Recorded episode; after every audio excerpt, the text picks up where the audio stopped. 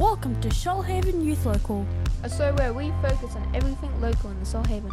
From current events and community groups. to local history and the best places to be, and even our favourite local personalities. We've got you covered. So if you ever wanted to know son where to go or where to volunteer even, From a youth perspective, then listen in. You might be surprised by what's just outside your front door.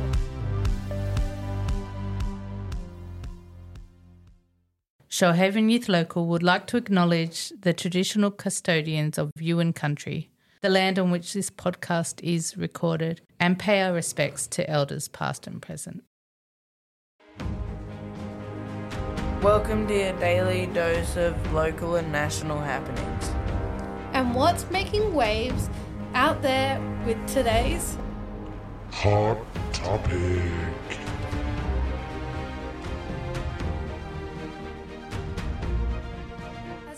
Seen any whales yet?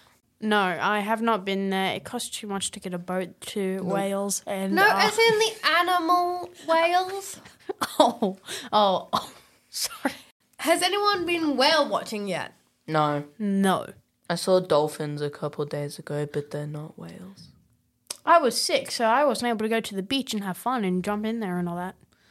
Who knows the best spots for watching whales The whales? lighthouse, which I have seen a few, but none that have breached. The beach, and uh, like a few, like you know those um mountain walks that you can go on, like walking through like mountains and forests, like up there near there. Uh, yeah. Up there, near there. And anyway, but uh, Are you referring to South Pacific Heathland Reserve? I, I could be, but like um going through there and like seeing different views like of the ocean, like in there's like a chair and all that, and you can see it. It's very beautiful, and you c- you could see a few whales. You can see a lot of boats as well, and a few fishes, and a couple of rocks, and you know what I mean. Couple rocks. I've heard that Jervis Bay is supposed to be pretty good. I haven't seen any whales, but I have seen dolphins. and that was actually really cool because that's probably like the closest that I've ever seen dolphins. Like, and usually, actually, I think that might have been the, the, the first time that I've seen dolphins, like in real life. Because, like, we have gone on like a whale watching thing and people kept saying that they saw dolphins, but every time that they like pointed over to them, they were already gone. So yeah, I actually thought that was like really cool, and they were pretty up close, and they were actually like riding in the waves. It was really cool. Whereabouts? Um, I've got no idea. We were on an excursion. So no whales. I've seen just them off in the distance. At, um, I went to the lighthouse Yeah. over the weekend and saw them. Yeah. Although I've been mainly stuck at home because it's cold and flu season. Yeah. And what is up with this weather? Yeah. Have you all been sick? Yeah. Yeah. A little bit, Right. yeah. Yeah. Yeah. I had a cold. But they stop saying yeah. My name is Victoria, and this is this week's Blast in the Past, all things local history. This week's Blast from the Past, I'm going to be speaking about Robert Jarrett and James Poole. So, Robert Jarrett was an ex convict. He arrived in Australia in 1811 and he was transported for theft of pork um, which I think is kind of silly because I mean he must have been really hungry and trying to feed his family.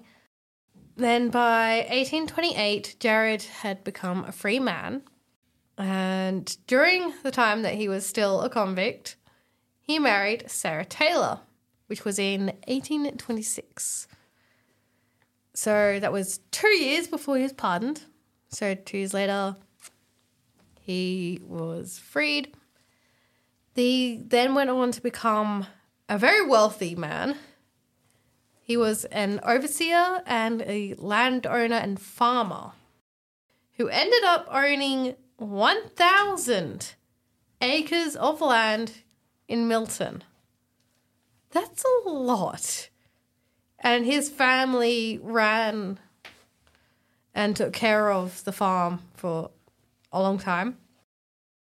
Over 22 years, starting from 1828 to 1850, he became a father to 10 children.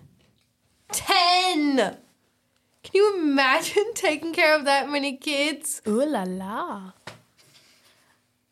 I seriously can't. And I have to admit, Billy's little sound effect She said I could do does it. fit in that She bit. said I could do it. I can't imagine taking care of that many kids, but for the Jareds, it was just part of daily life. And big families were normal in the 1800s. And I'm really glad that it's not normal now and that we have much smaller families because, I mean, it would have been a lot of money to trying to take care of all, all those kids.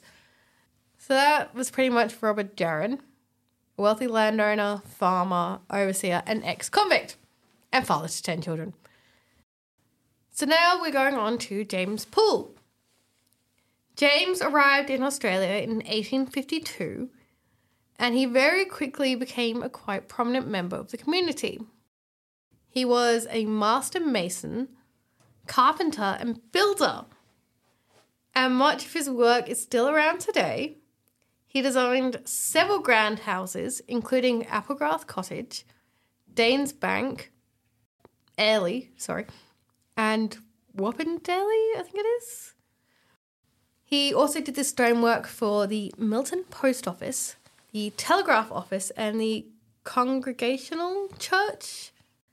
And his work with red cedar is really well known. It has been written that it's legendary. Um, to get to a reputation must have taken a lot of hard work and dedication. He also had multiple children with his wife Elizabeth. And overall, from the research that I found, his life was quite happy and his reputation was incredible. That's this week's Blast from the Past.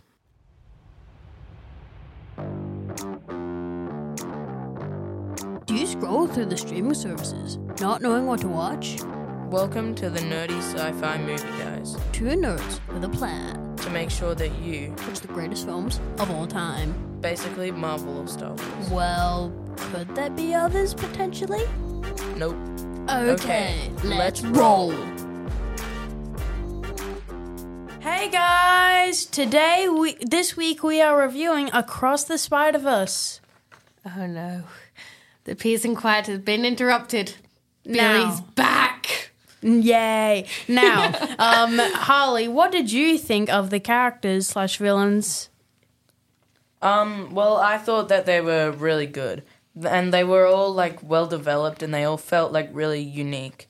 So like um with Spider-Man India, how he was like really unique cuz he was all like happy and all the time and stuff like that and like I really liked Spider-Punk as well cuz he was all different to all the others. They all did feel really different as well. And like I liked the like motivations and like stuff like that. So like with Miles, how he was like he's trying to be a good kid, but he keeps getting pulled away from doing the right thing by his parents so that he can do the right thing by the city. So like he's trying to not be late, but at the same time he's got to like save the world. And so yeah, I found that really interesting and like with the spot, I liked how at the start he was uh like a really goofy villain and like you tried you couldn't take him seriously. But then I liked his like motivation where he kind of turned from a goofy villain into like a really serious one. I just felt that that was really cool like when he got into the the super collider and went all dark and crazy. That was that was really cool. And like with the motivation behind like Spider-Man 2099, how like he lost his family and and then he tried to go to a different universe with his family and then it caused like something bad to happen and that's why he started the whole thing. Okay, so I thought that all the characters were pretty boring and uninteresting. The Spot is a very, uh, very goofy villain who I never could take seriously, not even at the end. His design sucks and he had very unfunny jokes. Miles' um, story of, like, you know, trying to be the hero but also trying to be there for his parents is a story we've already seen in previous Spider Man movies with Andrew Garfield and Tobey Maguire, and I it just feels very boring because we've seen this a million times and i wasn't inter- I wasn't interested in Gwen's backstory either. That like I just didn't feel interested or invested in it, and it dragged on the film for so long. The only characters I really did enjoy in the film were uh, Spider-Man India and Spider-Punk. So yeah, very unrelatable characters except for those two. Well, I'm not gonna argue, but I basically think exactly the opposite. But okay, especially about the stuff with Gwen, I actually found that really interesting. So boring, bro. I wanted to fall asleep. Oh man. And yeah, I also really liked all like the references in it and stuff. And like I thought that that was really cool as well. Yeah, no. Donald Glover's The Prowler more interesting than any of them, to be honest.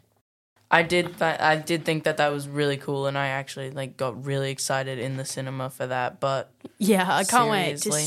see. I can't wait to see him in the MCU. I really hope that we do. yeah. and- we better. Yeah, so Billy, what did you think of the storyline? Uh, like it was okay. Like I feel as though there was a lot going on. Like, do you want us to focus on Miles and Gwen, or do you want us to focus on Miles and his dad and hit Miles and his mum, or do you want us to focus on the whole Spider Verse thing? Like, it, that was just a bit too much for me. But however, it was okay with how they handled it by the end, and I did really like how they handled it by the end. So yeah. I'm to jump in and just say so, would you guys agree, or would you guys say that it was just too much going on and that they should have maybe just focused on one or two, like one main storyline and certain small, like one or mm. two little story, mini Well, storylines? not really. Yeah, I mean, maybe. I I basically I, again, I basically think the exact opposite of what Billy's saying. I I felt that it was actually really cool cuz it's like they didn't like feel like different stories. They just like felt like one big story and it's like I liked it. It's like It was a bit messy. the stuff with his parents and stuff. So it's kind of like we had two different like half of movies put together. So it's like Miles in his normal life and then like the kind of multiverse part of it all. I mean, I haven't seen it, which is why I'm asking because you're describing it to me in a way and being like, well, one of you is saying that it was easy to follow, and then the other, so Holly's saying easy to follow, Billy is saying too much going on. Yeah, well, Is I, that what you I don't know. would say, I Billy? just, Like Yeah, you would, like, you think that there was too way much going too on. much. It was I just way don't too understand messy. Billy's like, reasoning here, man. Like It's you got Miles and his parents. Like you want to focus on this whole thing that takes up like twenty minutes of the movie, and then you got this whole thing with Miles and Gwen that takes up like another twenty minutes, and then you got the whole Spider Verse thing, and it's just like you know. Well, I guess that Mm-hmm. I mean he is a teenager, so teenagers have to deal with a lot. Well, yeah. and especially when you're a spider teenager. Yeah, But, um, I'm gonna I'm gonna leave it to the boys to continue on. Yeah, but also with the story, this is probably where my only complaint with the movie comes in, and that is the ending. It's like they they left it on a cliffhanger so that like you can get ready for Beyond the Spider Verse, but I didn't like the way that they did the cliffhanger. Because now it doesn't feel like it's a good movie on its own. Like you could say that Sp- Into the Spider Verse was a good movie on its own because that kind of wrapped up the story. So you could watch Spider Verse and then you didn't like the first one, and then you didn't have to watch anything else, and it would still make sense. But then at the end, it just kind of feels like two different movies put into one. And this kind of cliffhanger thing, it worked really well with Avengers Infinity War but I don't think it worked as well with this one because it didn't really have a climax. So it's like with Infinity War, the thing was that everyone got dusted and they all got snapped away and stuff. But like that was okay because there was a big climax where all the Avengers fought with Thanos. But there wasn't really a climax in Into the Spider Verse. I mean, across the Spider Verse it just kind of felt like it ended. It was it was kind of weird. Like it things like things were just building and building like we were gonna get to some big climax, and then it just kind of stopped. Like the credits started rolling, and you were like, "What? I th- we were still going. What's going on?" Well, the, I actually, uh, well, I once again disagree. I thought they did this ending very well. Can it we very, agree on It's anything? a, not on this movie at least. Um, but like it was very surprising for me, and it just left me so excited and surprised. And I can't wait to see what they do with the next one. It leaves you feeling like, oh no, what are they going to do to this? And it's keeping you excited for the next one. Yeah, but with the first Into the Spider Verse and then the second one, there was like a four or five year gap between them. So it's like it's a long time to be waiting One for year. this cliffhanger thing. And it's so yeah, I don't know. Alright, so what was your favorite spider variant in the movie? Uh, my favorite Spider variant was probably uh, either Spider Man India or Insomniac. What what is going on? Sorry about that. It's um I think it's Walter. yeah. Uh, Yeah, well, um, the sound machine is sort of playing up. So technical problems, folks. Anyway, my favorite Spider variant was probably either Spider Man India or it was Insomniac Spider Man. Uh, I really love those two. Um, He showed up for like five seconds. it was still hype though, and I also really think- liked Andrew Garfield's Spider Man. That was just Uh, recycled footage. And I That was just really- like old footage that they So just played was- over the top. it was cool to see him. Yeah, well, I think for me, it's a definite with Spider Punk. I just thought he was just a really funny character, and it was just it was really nice. I like I like the accent; it was really funny, and it's like um because he's got this British accent, bruv, and I liked how he was like through the different parts. He was like collecting different pizza piece of like technology without telling everyone and then he eventually just like uses it to make one of those multiverse traveling watches and then he's like he uses it to escape and he's like i'm quit i'm, I'm about to quit by the way I, I thought that was funny Yeah, once for, for for once in our lives we agree on something. Yes, spider-punk was hilarious. He had the best jokes in the movie. He had the best jokes in a movie that was extremely unfunny and tried to be funny, but ended up failing, and I never laughed. But he was the one thing that made me laugh throughout that movie. So, you know, he was pretty cool. But I do think Spider Man India was just a little bit better. i'm just so confused by these opinions man. What? like it was just- not funny at all. i just i it was really funny I it wasn't. I just don't understand your reasoning. It feels like you're like kind of lying. It just feels like you're doing the opposite because like it's basically It's like whatever you're saying. I just feel like the exact opposite. I'm going to interrupt this argument and ask, what is your rating for this movie? we were just about to get to that. Um, Uh, it's an so easy six out of- Overall, I'd say like eight out of ten. I feel like the only thing holding it back was that ending. I would say six out of ten. Um, like I said, it was extremely unfunny. I did not like any. I didn't really like any of the characters. There was a bit too much in the story, and there was just a lot of cringe moments spread throughout where I wanted to just go home and watch Spider Man Three or Amazing Spider Man Two. So yeah, six out of ten. Alright, and that concludes this review on Spider-Man and Cross the Spider-Verse. Want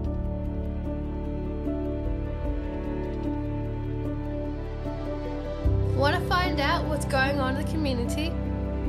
With a focus on community groups and local initiatives happening around town, we'll keep you up to date with what's going on. Let's find out who's in our local hot seat this week.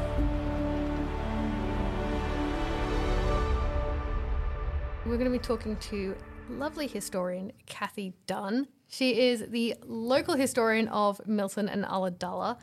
She runs the Milton Ghost Tours and she started and runs ulladulla.info. So, welcome, Cathy.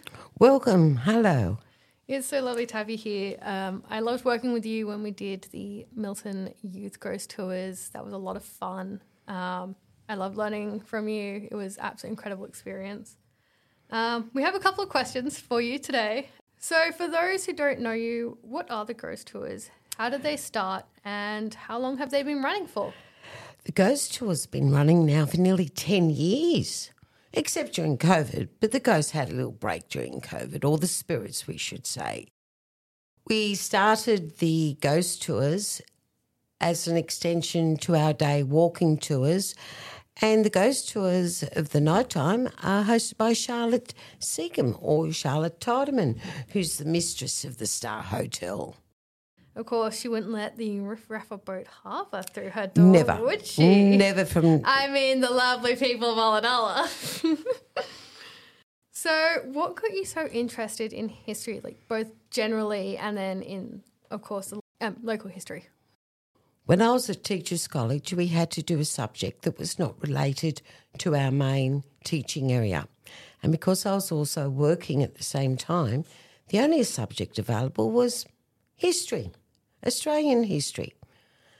The first semester was all about Captain Cook, and the second semester was about family history. And that's actually what got me started, and that's quite a long time ago. Yeah, I know that it was family history for me that got me started um, with history and what piqued my interest. Um, how did you become a historian and what made you decide to focus on um, the history of Milton and Ulladulla?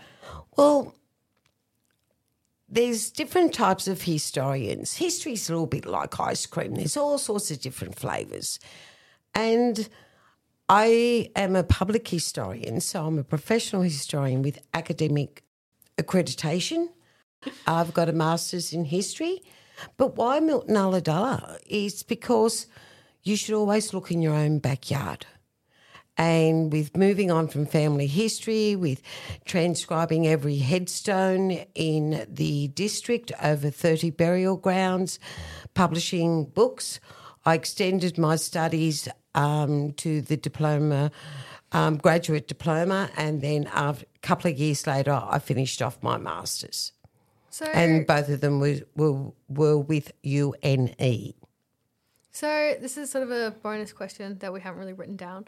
But what made you decide to sort of dedicate your life to um, recording all this local history? I would really genuinely love to know. It just happened in a way. Um, it's a tricky question, actually, to ask. It's my nana, um, when she came to visit us once down here, showed me where her grandparents were buried in unmarked graves. So I was determined to confirm she was correct. Nine years later, she was correct. And that got me started in one of my specialty areas, which is the unmarked graves of Sandridge Cemetery of Molly Moke. Not Molly Mook, Molly Moak. Of course, Charlotte always insists that um, Molly Mook um, goes by its original name, Molly Moke, with an E and only one O in the Moke. And from there, I was also doing early colonial history from 1788 to 1820. And I picked up a project with the City of Sydney Council, which is the old Sydney burial ground that's underneath Sydney Town Hall. And from there, it's just expanded right over to Norfolk Island, Hobart, Van Diemen's Land, and also the very early start of Victoria when the ocean and the Calcutta ships came to Port Phillip and they didn't like it there, so they ended up coming down to Hobart. So, yes. so, I sometimes do a lot so of travel cool. with my job, both Yeah, locally um, and elsewhere. I've heard a lot about that. It's really amazing about what you do. Um, so I have to ask this, but what is your favorite part of running the ghost tours, and what's the most interesting thing that you have uncover- uncovered? I'm getting tongue twisted today. With, with the ghost walks, it's all the larrikins who are up at Milton, but it's also correcting history too. The Heritage Pie Shop, a lot of people think it was built in 1842, try 1870. Charlotte, that's where she met her second husband, Adam MacArthur, at a land auction. And it's actually trove with the Australian newspapers that have been digitised. Yes, modern technology and history, they go hand in hand. And the information that we've been able to extract from those newspapers, it took Trove about 12 years to digitise our local newspapers, even though there's not a full collection. And it was part of um, myself being a beta tester of the Trove system and the newspapers, and they said that they would digitise our local newspapers. I waited a long time, but there's always some interesting information because it's people writing about what happened there and then. It's taking a lot of the guesswork out and it's putting meat into the sandwich. Yeah, So it's not just it was a sunny day, like the 1931 bushfire, which nearly destroyed Ulladulla.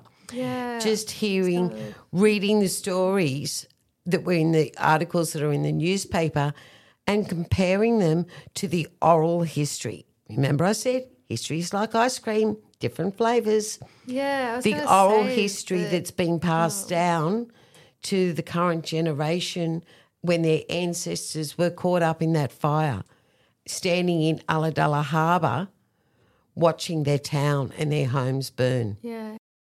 What is the most interesting thing that you've uncovered um, in Ulladulla and Milton? There's lots. I think it's actually an 1871 survey of Ulladulla Harbour.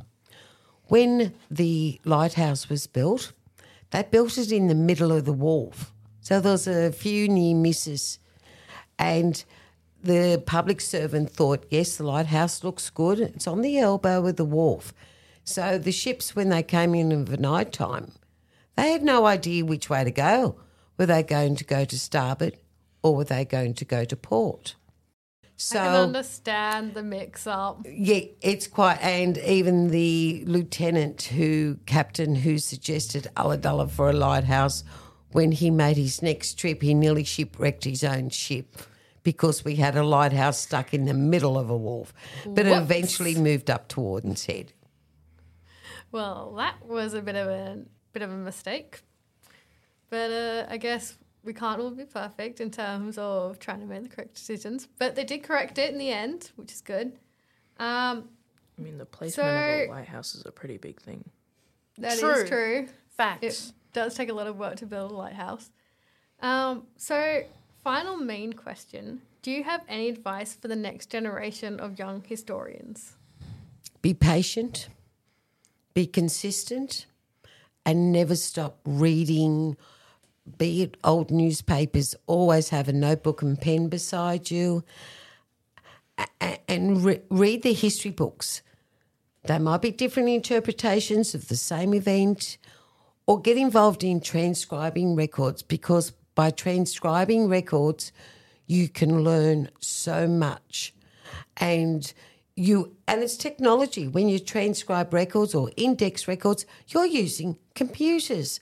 Years ago it was car index cards and pieces of cardboard everywhere. Now you just go click, sort, alphabetical, or find this person.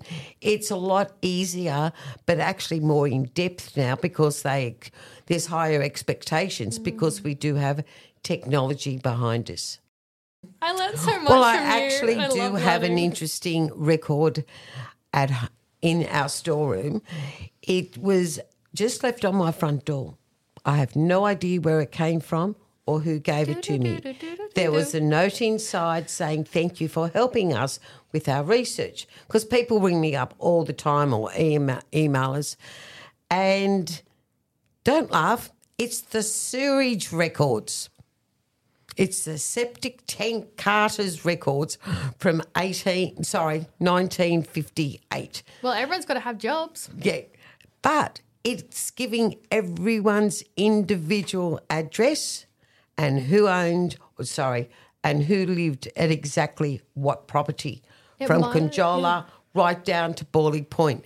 Now we're talking about a record that needs indexing. That is one of them. So today has been really amazing. Thank you so much, Cathy, for coming in. Um, I absolutely love getting to spend time talking about history with you. Um, so thank you for coming and doing our podcast.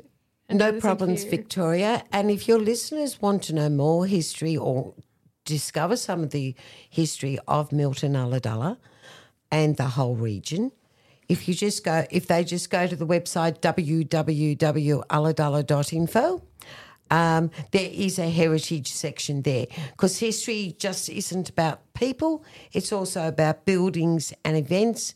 And should that be on Facebook, there's even a Facebook group called History of Milton Ulladulla where everyone's putting up old family photos and, And all sorts of of, things. so and all sorts of things. So seeing all that. it's actually got quite a big membership, nearly over 2,000. So a lot of people are interested in history and heritage, and not just of their own backyard where they live today, but also where their families were, be it Adelong or Tumut or Wollongong. So that's it for another week. Thanks for listening to our show. Shoalhaven Youth Local is a show dedicated to sharing local info about the Shoalhaven. From a youth perspective. If you want any information from the show, you can find it in our show notes at our podcast, Shoalhaven Youth Local. And don't forget to subscribe and share the show with all your favourite locals. Shoalhaven Youth Local is made possible with funding from the New South Wales Office of Communities and Justice. Catch you next time!